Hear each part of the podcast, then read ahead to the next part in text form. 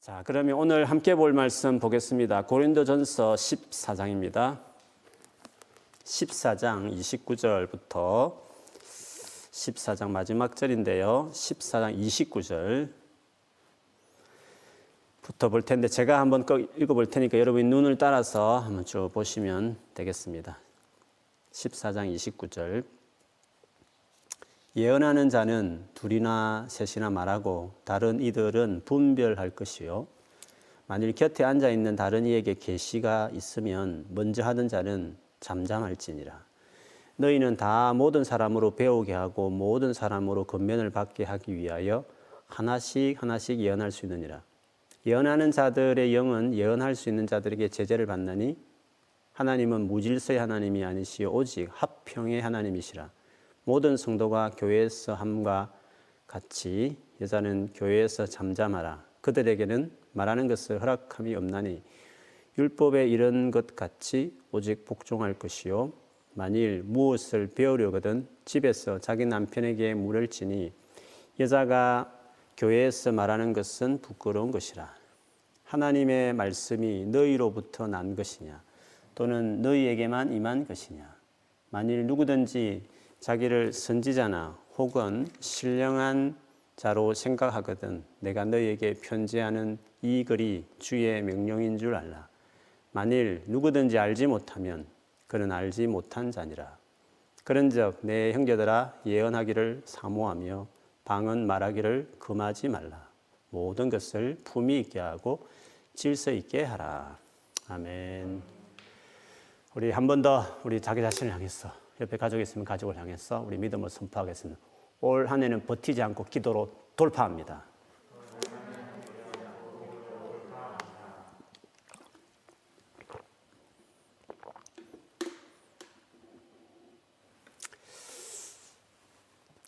이 세상에서 많은 사람들 중에서 내 자신을 가장 잘 아는 사람이 있다면 누굴까요? 나를 가장 잘 아는 사람이 인간들 가운데 누가 있을까 했을 때 우리 1차적으로는 내가 내 자신을 아마 가장 잘 알 것이다. 그런 생각을 할 것입니다. 내가 혼자 있을 때 아무도 없을 때 무슨 생각을 하고 뭐 어떻게 살아가는지 어떤 고민을 하는지 잘 아니까 아마도 자기가 자기 자신을 제일 알겠죠. 그런데 이상하게 어떨 때에는 내보다도 내 주변 사람이 나를 더 잘 알 때가 있습니다. 오랫도록 같이 지켜봤던 부모님, 또 형제들, 친구들, 오랫도록 나의 모습을 봤던 사람이 나를 더 잘 알 때가 참 있습니다. 그래서요, 나이가 들수록 어, 지혜 있는 사람들은요, 자기가 알고 있는 것, 자기가 생각하는 그것이 반드시 옳지 않다는 것을 알고 주변의 사람에게 잘 경청하고 귀를 기울이는 식으로 합니다.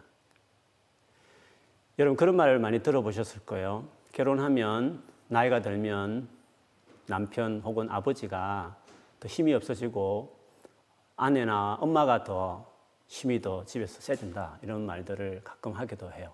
그래서 우스갯소리로 아마 그 결혼한 이후에 엄마가 그 자녀들 키워내면서 그리고 나이가 들면서 남성 호르몬이 더 작용을 해서 더 키가 세져서 어, 그렇게 된다. 뭐 이런 말들을 하기도 합니다. 근데 제가 들었던 가장 합당한 말은 젊었을 때, 결혼하고 났을 때는 저도 그랬지만 남편이 아내가 얼마나 더 옳은 부분이 많이 가지고 있다는 것을 잘 모릅니다. 근데 내가 잘한다고 생각할 경우가 많습니다. 그래서 아내가 이런저런 말 해도 처음에는 잘 듣지 않고 어, 귀 기울이지 않고 어, 그렇게 살지만 계속 10년, 20년, 3, 40년 살다 보면 그 아내가 했던 말이 맞았구나.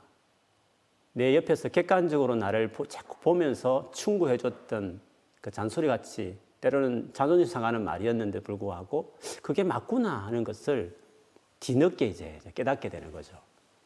그래서 그때부터 이제 아내가 말할 때 계속 실수한 것들이 있으니까 이제 더 이상 그거에 대해서 뭐 자기 변명을 하기보다는 그 귀담아 듣고 따라하려고 하고 혹은 새로운 것에 대해서 말해도 정말 그럴까라고 생각하는 그런 태도가 있다 보니까 즉 아내의 소중함, 더 그 포지션의 어떤 역할을 더 알다 보니까 뒤늦게 이제 남편들이 아버지가 그 부분에 철이 들어서 엄마의 말을 잘 경청해서 따라가는 것처럼 보이는 태도가 그렇게 나타날 수 있다. 저는 그것이 참 일리가 있다는 말로 저는 생각을 해요. 저를 봐도 이제 그런 마음이 들기 때문에 그렇습니다. 근데 여러분, 이 같은 태도가 예언에도 관련이 되어 있습니다. 예언하면 하나님께 직접 어, 하나님 하실 말씀을 듣기도 하고 뭐 듣는다는 귀로 쟁쟁 듣는다는 의미는 아닙니다. 보통 그런 경우는 귀신들이 많이 하기 때문에 물론 육성으로 들리듯이 하는 경우도 있습니다만 보편적으로 말하는 겁니다. 보편적으로 하나님이 뭔가 내 마음에 강하게 뭐 말씀하시든 혹은 환상 같은 이미지를 보거나 뭔가 마음으로 뭔가 들려지는 소리 같은 것들이 뭐 들을 수는 있습니다. 어쨌든 그것이 좀 더 클리어하고 좀 많이 있는 경우는 이제 예언의 은사를 받은 경우다 이렇게 이야기를 할 수 있습니다. 그런데 보편적으로 모든 그리스도인들은 하나님 주시는 감동이 있습니다. 그런 점에서 모두가 다 예언할 수 있으나 그러나 특별하게 클리어하게 그 부분이 분명한 사람이 있는 거죠. 마치 동네 축구하는 사람과 프로리그에 뛰는 축구 선수의 차이라고 말할 수 있습니다. 다 예언할 수 있으나 특별히 예언의 은사가 있다는 구별점. 아마추어와 프로와의 차이 같은 동네 축구하는 아이들과 진짜 프로리그에서 뛰는 축구 선수의 차이 같은 예언이라 했을 때는 은사적인 차원이 있고 누구나 다 공유할 수 있는 하나님 백성으로 누릴 수 있는 어, 은사 부분이 있는 거죠.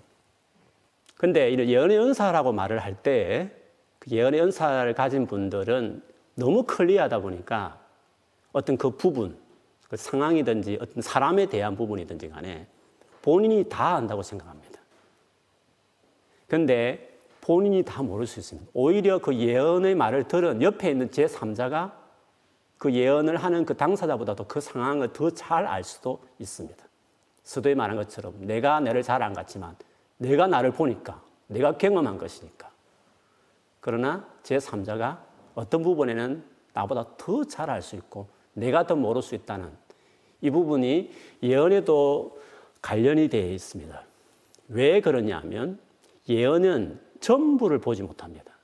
하나님 우리에게 예언의 연사를 줄 때는 어떤 부분에 예언을 할 때는 전부를 보이지 않습니다. 일부분을 보여주는 것입니다. 그래서 고린도전서 13장 9절 10절에 보면 이런 말씀이 있습니다. 우리는 부분적으로 알고 부분적으로 예언하니 부분적으로 예언하니 온전한 것이 올 때에는 부분적으로 하던 것이 폐하리라 말씀했습니다. 뭐 여기서 좀 가외로 다른 말을 조금 하고 다시 예언으로 본론으로 돌아오겠습니다만 이 구절에 대해서 좀 설명이 필요하기 때문에 그렇습니다. 어떤 분들은 이 구절을 가지고 예언의 연서가 폐해졌다라는 증거 구조로 이 구절을 가끔 씁니다. 온전한 것이 오면 부분적으로 하든 부분적으로 알고 있던 이런 것들이 폐하여진다. 즉 부분적으로 하던 예언도 온전한 것이 오면 폐해진다는 이 말씀이기 때문에 온전한 것, 즉 성경이 완성된 이후에 구원 계시가 이제는 예수님 오시고 완성이 된 이후에 온전한 것이 온 후에는 부분적으로 하던 이런 것들은 다 폐해졌다. 고로 예언도 폐해진 것이라고 하는 예언을 폐해졌다는 그 증거 구절로 이 구절을 가끔 쓰시는 분들이 있습니다. 근데 문제는 이 온전한 것이 성경이냐 하는 것입니다. 정말 하나님 우리에게 주는 구원에 계시냐 하는 것입니다. 13장에서 본다면 방금 제가 12절 읽어드렸, 아, 10절을 읽어드렸지만, 90절 읽어드렸지만 그좀그 그 다음 다음 12절에 보면 이 온전한 것이 무엇인지를 나와요. 12절 이렇습니다. 우리가 지금은 거울로 보는 것 같이 힘이 하나 지금은 말한 지금 말합니다. 현재 우리 신약이 살아가는 시대 이 시간 말. 지금은 거울을 보는 것 같이 그 당시의 거울은 청동 거울이었으니까 희미했습니다. 지금 거울하고 다릅니다. 그때는 거울을 보는 것 같이 지금은 현재는 이 신약 시대는 힘이 하나 그때에는 즉 종말의 때에는 얼굴과 얼굴을 대하여 볼 것이요. 지금은 내가 부분적으로 아나. 지금 현재 이 시점에는 부분적으로 알지만 그때에는 주께서 나를 아시는 같이 내가 온전히 알리라. 온전히 알게 될 거다. 그래서 여기서 말하는 온전히 완전히 알게 되는 것은 신약 성경이 완성된 때를 이야기하는 것이 아니라 예수님 재림하셔서 종말에 완성된 하나님 나라가 임했을 때 모든 것이 다 이제 보여질 그때 얼굴 얼굴을 맞대듯이 주님을 보듯이 종말의 때를 이야기하는 것입니다. 그래서 앞에서 말했던 그 9절, 10절은 예언이 폐해졌다는 증거 구절이 아니라 오히려 종말이 오기 전에는 온전한 것이 오기 전까지는 부분적인 예언하는 것이 있을 수 있다라는 예언 구절을 드리어 지지하는 구절이라는 것을 이야기하는 것입니다. 그래서 지난번에 말씀드렸지만 뭐 구원 계시로 예언은 이제 없습니다. 구원을 이루러 오신 예수님 오셨는데 또다시 뭐더 중요한 정보가 마지막 말세용으로 있을 것이다. 그거는 말이 안 되는 것입니다. 그래서 구원과 관련된 것은 예수님이 오셔서 이미 완성시켜 버렸기 때문에 그래서 예수님 초림을 지금 자세한 구절을 다 들 수는 없지만 성경에서 말세라고 말할 때는 재림을 말세라 말하지 않습니다. 예수님 딱 오셨을 그때를 말세로 말합니다. 말세 때 남정과 여정에 성령을 부어준다는데 그 성령 부어준 것이 재림 때 아니지, 아니지 않습니까? 오순절에 성령이 부어졌지 않습니까?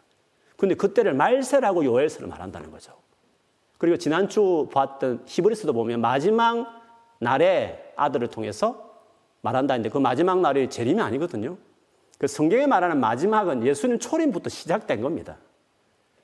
그래서 초림 때부터 이미 중요한 거는 다 공개돼 버린 겁니다.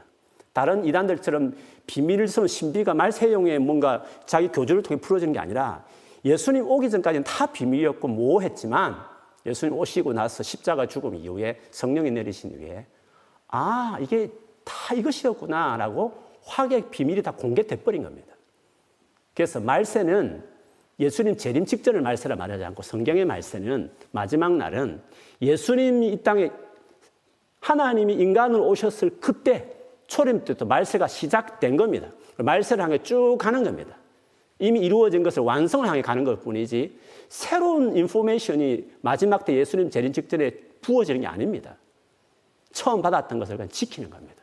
네가 처음 붙잡은 것을 끝까지 지키라고 말하고 있지. 처음에 잡았지만 말세 때는 또 새로운 거줄 테니까 그때 잘 깨었어. 성령 인도를 받았어. 새로운 정보를 깨달아야 돼. 그거 안 깨달으면 구원 못 받아. 666 그거 잘 무슨 의미인지 알아야 돼. 이런 식으로 마치 구원에 대한 중요한 정보를 말세에 다시 주는 것처럼 계속 여지를 주는 것은 다 이단들의 그 말에 넘어갈 여지를 계속 우리 교회 안에 만들어내는 겁니다. 시대마다 성령 인도하심이 있겠지만 그러나 제일 중요한 것은 네가 처음 잡은 것을 끝까지 잡아라. 처음 잡은 그게 중요한 겁니다. 예수님 오셔서 이루신 그 구원, 그 구원받은 이 믿음으로 어떻게 살아내는지 그것만 잘 붙잡으면 그 위에 시대마다 필요한 것들은 하나님께서 또 교회의 강단을 통해서 하나님께 자기 백성들에게 다 말씀합니다. 중요한 것은 진짜 말세는 진짜 모든 게 다 이루어진 것은 초림 때다. 계시든지 뭐든지 그때 다 완성이 된 거다. 이미 다 끝났고 그것이 이제 점점 어, 마무리를 하는 단계로 재림을 봐야지 재림 때 뭐 특별한 뭔가 계시가 또다시 있을 것이라고 계속 종말에 대한 무언가를 여지를 요한계시를 뭔가 막 암호를 풀어야 된다는 식으로 자꾸 말을 하는 것은 딱 이단들이 역사하기 좋은 여지를 계속 교회에서 만들어내는 겁니다. 그렇게 종말을 보면 안 되는 것입니다. 재림을 기다리고 마지막 때 깨어서 살아야 되지만 그 깨어 있는다는 것이 원래 믿음대로 예수 믿는 그 믿음의 본질대로 끝까지 세상에 타협하지 않고 끝까지 깨어서 인내하는 겁니다. 인내로 결실하는 겁니다. 인내로 믿음을 계속 지켜가는 것입니다. 끝까지. 그래서 구원 계시에 있어서는 또 다른 예언이 있을 수 없다는 것은 예수님이 오신 그 비중을 생각할 때 너무너무 당연한 것입니다. 그럼에도 불구하고 그 구속한 이후에 구원이 있은 이후에 하나님과 실질적인 교제가 이제 더 시작된 거 아닙니까? 성령 시대가 열렸으니까. 그 성령께서 그 놀란 구원 계시 안에서 자기 백성과 더 친밀하게 교제하고 친밀하게 인도하는 그 말씀하심. 그것을 예언이라고 정의를 내린다면 그 예언은 지금도 있어야 되죠. 그건 당연히 있어야 되는 것입니다. 구약 시대에 하나님과 접속이 없던 시대야 어떤 의식을 따라 종교 의식을 따라 그렇게 율법에 기록된 문자대로 철저히 지키면 살아야 되지만 이제는 그 주님을 직접 만날 수 있는 시대가 열렸는데도 불구하고 아직도 그 주님 우리에게 말씀하심에 대해서 이상한 것이다라고 막아버린다는 것은 구약 시대처럼 살아가라는 것밖에 안 되는 것입니다. 그래 지금 또 주님 우리에게 말씀하신다.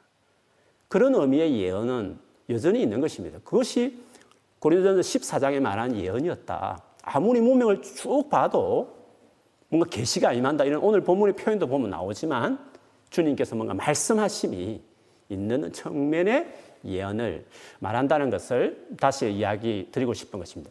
그런데 그 예언이라는 것을 이야기할 때 다시 본론 돌아온다면 예언은 조금 전에 말했던 고린도전서 13장의 말씀대로 부분적인 겁니다. 퍼즐로 본다면 전체를 다 예언이 주어질 때 그 예언 받은 사람이 전체를 다 보는 게 아닙니다. 말씀하시고자 있는 그것을 부분의 한 부분을 특별히 exciting하게 clear하게 그걸 보든지 듣든지 마음에 떠오른 이미지든지 간에 그것이 자기에게 들어온 것입니다. 그래서 예언가들은 그것이 분명히 본인이 본 것은 맞지만 들은 건 맞지만 그것이 일부분이다. 한 파트라는 겸손한 태도가 필요합니다. 왜냐하면 파트만 봤지만 그 파트를 자기 나름대로 잘못 해석해서 전체 해석이 안 맞을 수도 있는 겁니다. 그래서 예언가들 중에서 주님이 주신 건 맞지만 본인이 해석을 잘하는 바람에 그것이 결국에는 거짓된 것처럼 되어버리는 그런 잘못된 그 오류를 자꾸 범하는 이유는 그 예언의 성격 자체를 그 예언가들이 모르는 겁니다. 그래서 여러분 예언 은사를 받든지 아니면 예언하는 사람들을 접할 경우가 많이 있을 수 있는데 신앙생활 하다 보면 예언을 어떻게 이해해야 되는지 요거를 잘 기억해야 됩니다. 예언은 부분적으로 클리어하게 보는 건 맞지만 부분적이다. 이 생각을 해야 하는 것이죠. 그래서 구약 시대에 구원 계시라는 특 정말 중요한 계시가 내려지던 구약 시대 예언가들도요. 자기가 예언을 해요. 하나님 말씀을 들었고 하나님 보여준 픽처를 봤지만 본인들도 잘 이해 안 돼서 연구했다고 말했어요. 왜요? 부분적으로 다 봤기 때문에. 예언이라는 것은 부분적으로 보는 겁니다. 그래서 본인 다뭐 아는 게 아닙니다. 이사야에서 모든 게 다 아는 게 아닙니다. 예레미야에서 다 아는 게 아닌 것입니다. 하나님께서 예언가들에게 예언을 주는 뭔가를 줄 때에는 그 많은 하나님의 전체 픽처에서 한 부분을 보여주는 겁니다. 그래서 그 부분을 베드로전서 1장 11절 12절에 이렇게 이야기합니다. 그리스도 영이 그 예언자들과 함께 하셨던 것입니다. 성령께서는 그리스도에게 있을 고난과 그 뒤에 올 영광에 대해서 말씀해 주셨습니다. 예언자들은 성령께서 가르쳐 주신 것을 이해하기 위해 노력하였습니다. 도대체 이 일이 언제 있게 될지, 그리고 그때 이 세상은 어떻게 될지 그들은 깊이 연구하였습니다. 하나님께서는 그들의 연구와 노력이 그들 자신을 위한 것이 아니라 후대의 여러분을 위한 것임을 그들에게 알려주셨습니다. 이제 여러분은 그들의 수고로 진리의 말씀을 듣고 있습니다. 하늘로부터 보내심을 받은 성령의 도우심으로 복된 소식을 전하는 사람들이 이 깊은 소식을 여러분에게 전해준 것입니다. 이 놀라운 진리의 말씀은 천사들까지도 알기 원하는 것이었습니다. 그렇기 때문에 예언은 단면만 본다.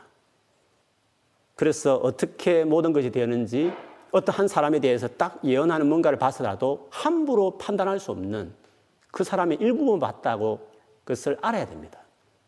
그래서 예언의 은사가 없지만 원래 내가 지금 예언해 준 그 사람을 오랫도록 같이 해온 사람의 도움을 받아야 됩니다. 그 사람이 그걸 더 잘 알 수 있습니다.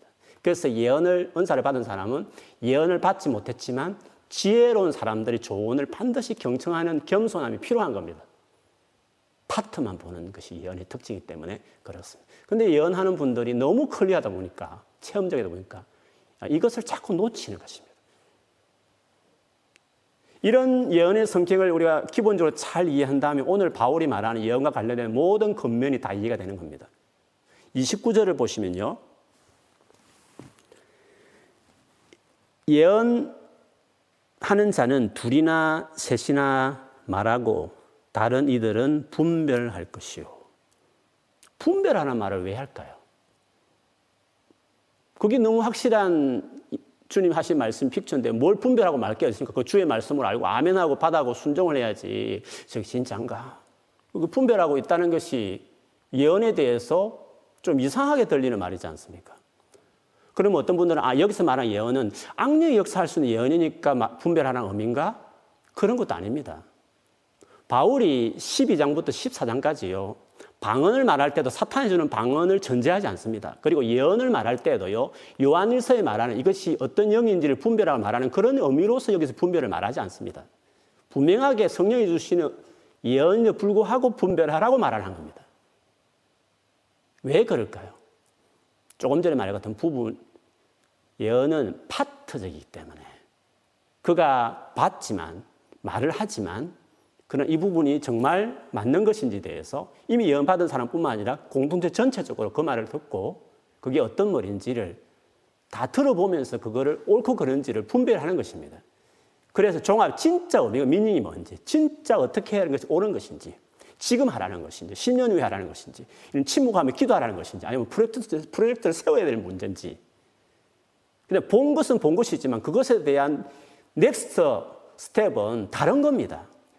예언은 그냥 말하는 것이지만 거기에 대해서 어떻게 해야 될지, 언제 해야 될지, how, when, 어떤 식으로 해야 될지 이런 부분은 그 예언가가 다 모르는 겁니다. 그런 점에서 이게 진짜 시적절한 것인지, 어떻게 해야 되는 것이 이런 부분들은 공동체 전체 도움을 받아야 되는 겁니다. 특별히 예언은사 없지만 지혜롭고 사력 있고 그 공동체를 잘 아는 사람들의 말을 꼭 들어야 그게 맞는 겁니다. 그래서 예언가는 다 안다. 내가 하나님의 직접 음성을 듣고 보는 사람이기 때문에 나는 모든 하나님을 이 공동체를 향한 사람에 대한 모든 걸 다 헤아리고 알고 있다. 이런 교만한 태도를 가지면 안 되는 겁니다. 바울은 예언하지만 다른 사람 통해서 점검을 받도록 해라. 허용할 줄 알아야 되는 거다. 그들의 말을 들을 줄 알아야 되는 것이다. 라고 이야기를 하는 것입니다. 30절에 가서도 내가 예언해야 되 다른 사람의 계시가 있으면 자기 계시를 스톱해야 되는 겁니다.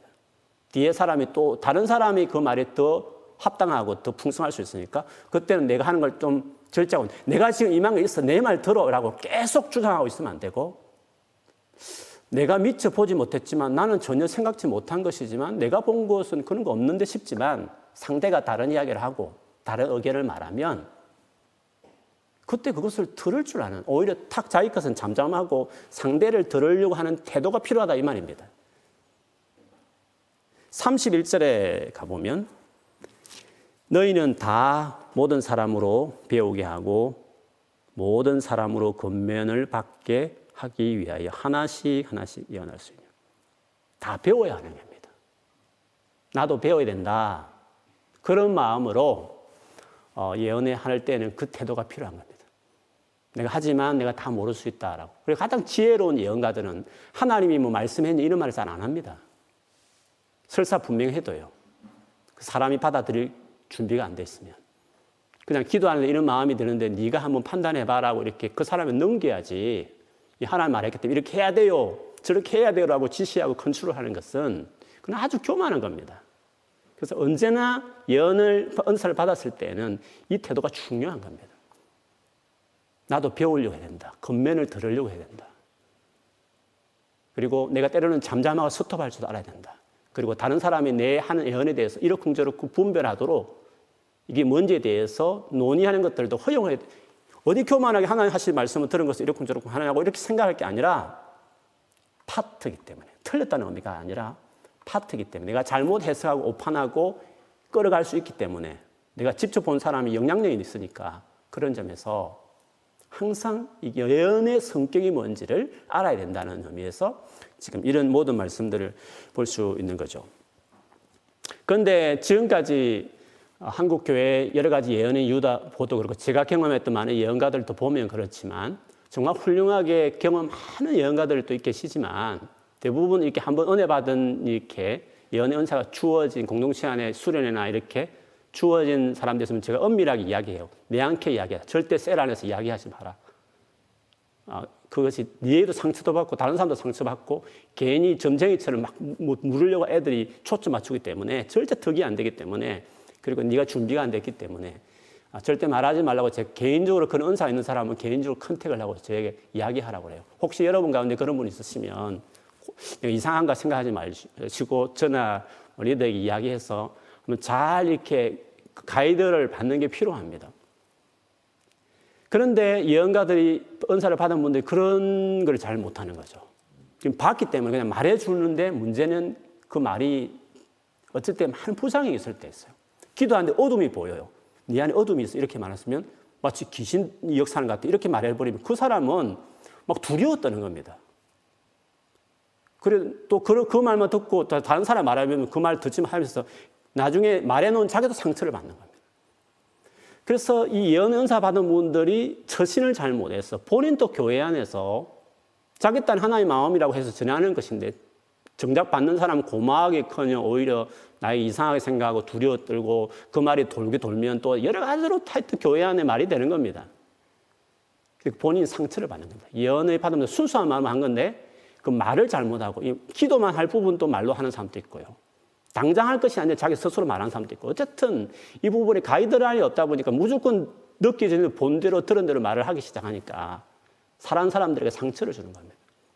그리고 본인도 상처를 받는 겁니다. 그리고 견디지 못해서 교회를 떠나는 경우 많고 그래서 꼭 기도원을 차리는 겁니다. 도시 내 기도 집을 만드는 겁니다. 순수하게 하는 분도 계시지만 기존 공동 교회 안에 적응을 못하다 보니까 상처받아서 본인 안에서 막 자유롭게 그 은사를 풀어내는 겁니다. 주류 하나님의 그 공동체에서 떠나면 주님이 쓸 수 없습니다. 더 위험한 것은 미혹도 받을 수 있습니다. 정확한 가이드를 받는 게 필요합니다. 좀 귀찮지만 좀 믿음 없는 사람들이 막 이러쿵저러쿵 하는 것처럼 보일 수 있지만요. 그 지혜로운 사람 공동체에 다 있습니다. 예언 은사를 받지 않은 많은 지혜로운 사람들이 교회에 또 있는 겁니다. 그래서 각각 은사 따라서 서로 도와주고 겸손하게 도움받고 도와주는 이런 태도를 갖지 않으면 이 신비로 이 좋은 은사들이 이렇게 교회 안에서 정착 못하는 경우는 너무 많은 거죠. 그거는 교회도 거기 준비 안 되는 것도 있지만 그 예언을 받은 그 사람들이 처신을 잘 못하기 때문에 이런 부작용들이 있는 것들을 낳는 것이죠. 그래서 예언과 관련해서는 파트적이다. 그래서 반드시 분별이 필요한 영역이 있다. 어, 왜 분별을 하라고 말을 하는지 등등에 대한 왜 바른 예언을 한 것 같은데 왜 잘못된 예언들이 있는, 있는 것처럼 보이는 안 이루어진 것처럼 보이는 일들이 물론 잘못되게 미혹된 건 있지만 진짜 성령이 하신 예언에도 불구하고 그 본인이 잘못 말하고 해석했기 때문에 그런 경우들이 있을 수 있는 거죠. 그런 점에서 가장 안전한 것은 다 같이 공동체적으로 쉐어하면서 듣고 겸손하게 그걸 들으면서 같이 해당하는 것들이 가장 어, 지혜롭다는 것을 여기서 이야기하는 것입니다. 분별하라. 그것이 예언과 관련 성격을 볼 때 가진 첫 번째 이야기다면 예언뿐만 아니라요. 성령의 은사와 전체와 관련해서 중요한 제일 중요한 태도는 그 13장 고린도전서 13장에서 이야기했어요. 12장도 예언장이고 14장도 예언장인데 13장이 중간에 들어가 있잖아요. 그 13장이 잘 아는 사랑장이에요. 근데 사랑장의 시작이 예언부터 시작되거든요. 천사의 말을 하고 반응을 하고 예언이 있어도 모든 걸 다 알고 산을 옮기는 믿음이 있어도 예언을 언급하잖아. 그러나 사랑이 없으면 어떻게 한다고요? Nothing. Nothing이에요. 사랑이 없는 그 원리와 태도를 배우지 못하면 은사나 산을 옮길 만한 믿음이 있고요. 예언인데 모든 걸 다 할 만한 지식을 가진 예언가일지라도 사랑이 없으면 nothing이라고 말했어요. 그래서 이 어, 은사에 대해 은사를 가진 자들이 반드시 사랑이라는 이것을 배워야 되기 때문에 그래서 바울은 의도적으로 그냥 사랑이라는 것을 한번 정의 내리기 위해서 13장에 나온 것이 아니라 왜 12, 14장에 은사를 이야기하는 이 장 중간에 사랑 13장을 넣느냐 하면 은사를 활용하면서 제일 중요한 foundation, way, 길이 뭐냐 했을 때 사랑이라는 이 덕목이 반드시 중요하다는 것을 이야기하는 고린도 교회는 그게 없는 거죠. 그냥 은사만 막 했기 때문에 여러 가지로 이제 교회가 오히려 무질서한 그런 경우를 만나게 됐기 때문에 그렇습니다. 근데 사랑이라는 아주 큰 흐름이지만 큰 원칙이지만 그냥 구체적으로 오늘 본문에서 강조하는 것은 질서를 지키라 겁니다. 그것이 제일 많이 강조하고 있습니다. 사랑이라는 덕을 세우고 또 관계 이런 걸 생각해 볼 때 질서가 있어야 되는 거잖아요. 그 질서를 지키라는 말을 말합니다. 그 숫자도 제한하고 순서도 정하고 자신이 말하는 것도 때론 자제하고 다른 사람이 말한 것을 듣고 배우라 이런 모든 것들은 어떤 그 공동체에 무질서하지 않고 질서를 갖기 위해서 하는 이야기였습니다. 그래서 32절에 보면 예언하는 자들은 절제할 수 있다. 자기 영이 자기 컨트롤을 받을 수 있으니까. 그 절제해라. 때로는 절제할 때는 영이 아무리 뭔가를 막 신비적이 있더라도 때로는 스스로 절제를 하는 것도 필요한 거다고 바울이 이야기하시면서 하나님은 무질서의 하나님이 아니라 합병의 하나님이시다. 이렇게 33절에 이야기하고 있습니다. 그런데 만일에 이런 중요한 원칙들을 제대로 배우지 못한 채 있는 은사자들, 특별히 오늘 예언과 관련된 이런 신비로운 뭔가 그런 하나님의 직접 말씀을 듣고 어, 보고 하는 것들이 있는 자들인데도 불구하고 이런 것들을 배우지 못했다고 한다면 바울이 말하는 것이 뭐냐 했을 때 일관되게 말하겠습니다. 잠잠하라는 겁니다. 입을 다물고 있으라. 그렇게 차라리 바울은 이야기하는 것입니다. 방언과 관련해서도 잠잠하라는 말을 28절에 통역하는 자가 없으면 교회 공식적인 자리에서는 잠잠하라고 말했습니다. 그리고 원래 방언 용도처럼 너와 하나님 사이에만 말하라. 그렇게 이야기했고 예언과 관련해서도 30절에 보면 만약 다른 사람들에게 계시가 임하면 자기 아무리 예언하고 뭔가 있어도 그때는 잠잠하라 이렇게 이야기를 했습니다. 그런데 이런 원칙들을 다 어기고 전혀 배우지 못했다면 34절에 이런 분위기 속에서 말하는 것입니다. 여자는 교회에서 잠잠하라. 그렇게 이야기했습니다. 여성 인권을 교회에서 무시한다는 의미가 아닙니다. 왜냐하면 이 시대를 봐도 아굴라 안에 브리스갈라 같은 브리스길라 같은 경우에는요. 아볼로는 아주 석학 목회자를 개인적으로 티칭을 했습니다. 여성으로 있음에도 티칭을 했고 고린도전서 11장만 가도요. 머리에 쓰고 안 쓰고 이런 질서만 잘 지킨다면 여자는 그 속에서 예언해라. 기도해라. 이렇게 여자의 교회에서의 활동을 어, 건장하기도 했습니다. 바울이. 여기서 여자들 하여금 잠잠하라고 말하는 이 부분은 전후를 보면 방언이나 특히 예언과 관련해서 은사를 받았지만 당대의 게 있잖아요. 지금 시대는 다르죠. 이 당시로 보면 여자가 공개적으로 어떤 미팅에서 막 발언하고 말하는 것 자체가 왜 저래? 왜 저러지? 하고 눈살 찌푸리는 그런 분위기는 컬처였습니다. 그런데 갑자기 예수 믿고 나서 성령의 강한 뭔가 체험을, 영적인 체험을 하다 보니까 이들이, 이 여성들이 그런 컬처를 무시하고 방언이라든지 예언에 대해서 막 이야기를 하는 겁니다.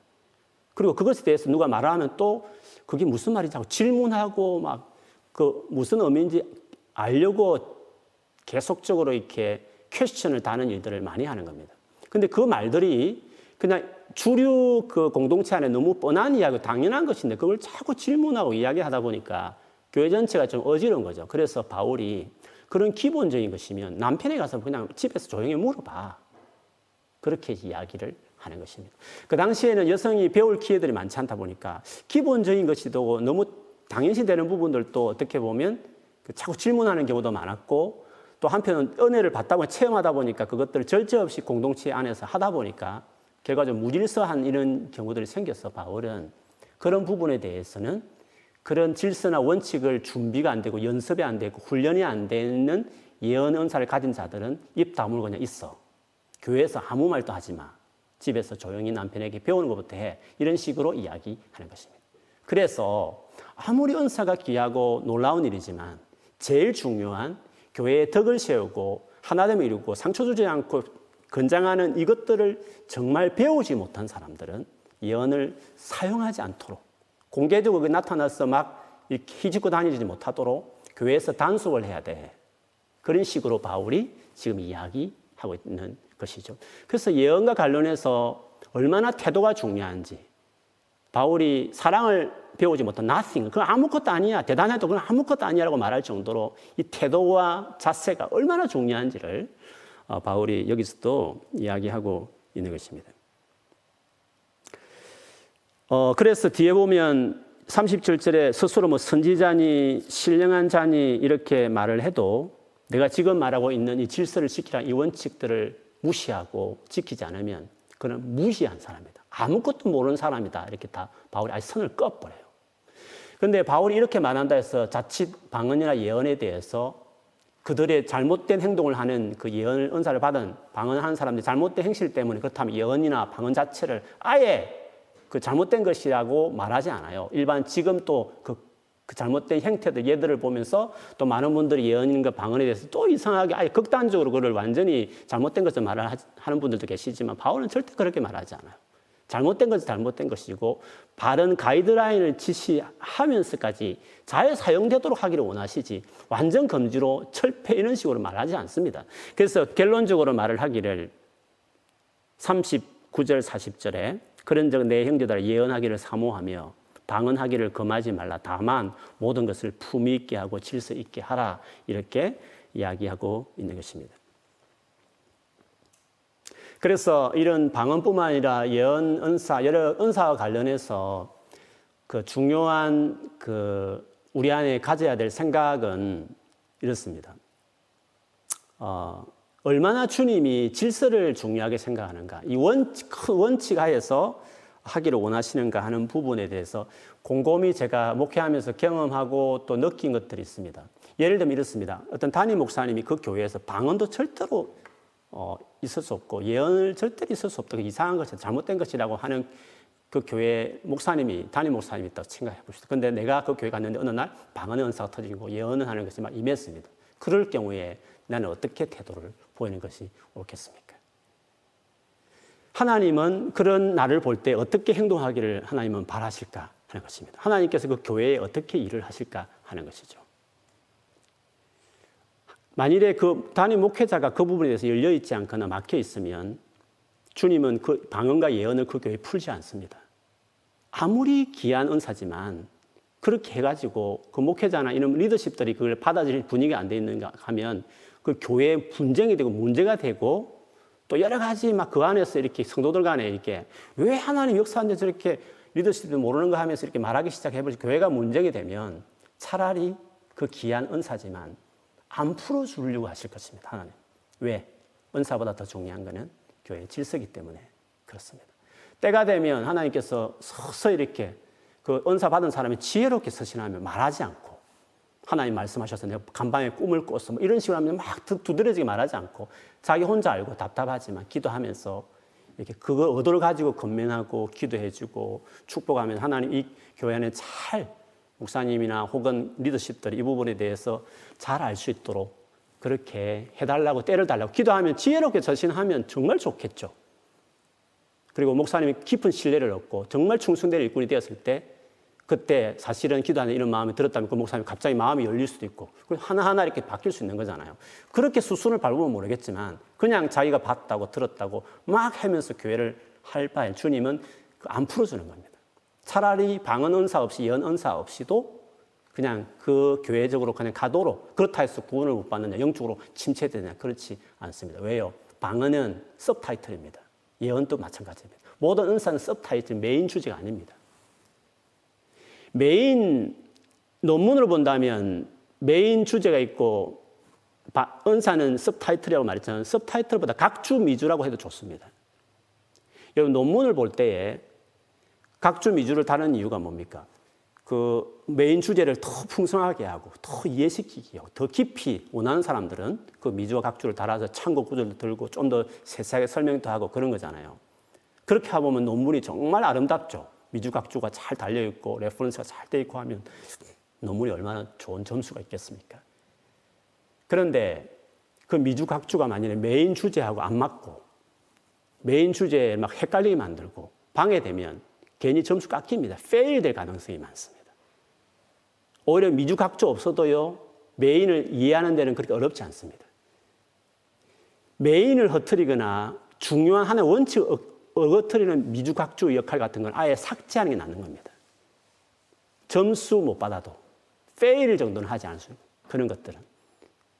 그런데 제일 중요한 것은 그 main을 더 지지하고 풍성하게 하고 자세하게 살려준 미주각주면 훨씬 더 아름다운 논문이 되고 높은 quality 있는 논문이 되겠죠. 주님이 바라는, 바울이 바라는 것은 주신 그 은사가 원래 용도대로, 원래 처신되는 목적대로 잘해서 교회가 건강하게 해주기를 바라는 것입니다.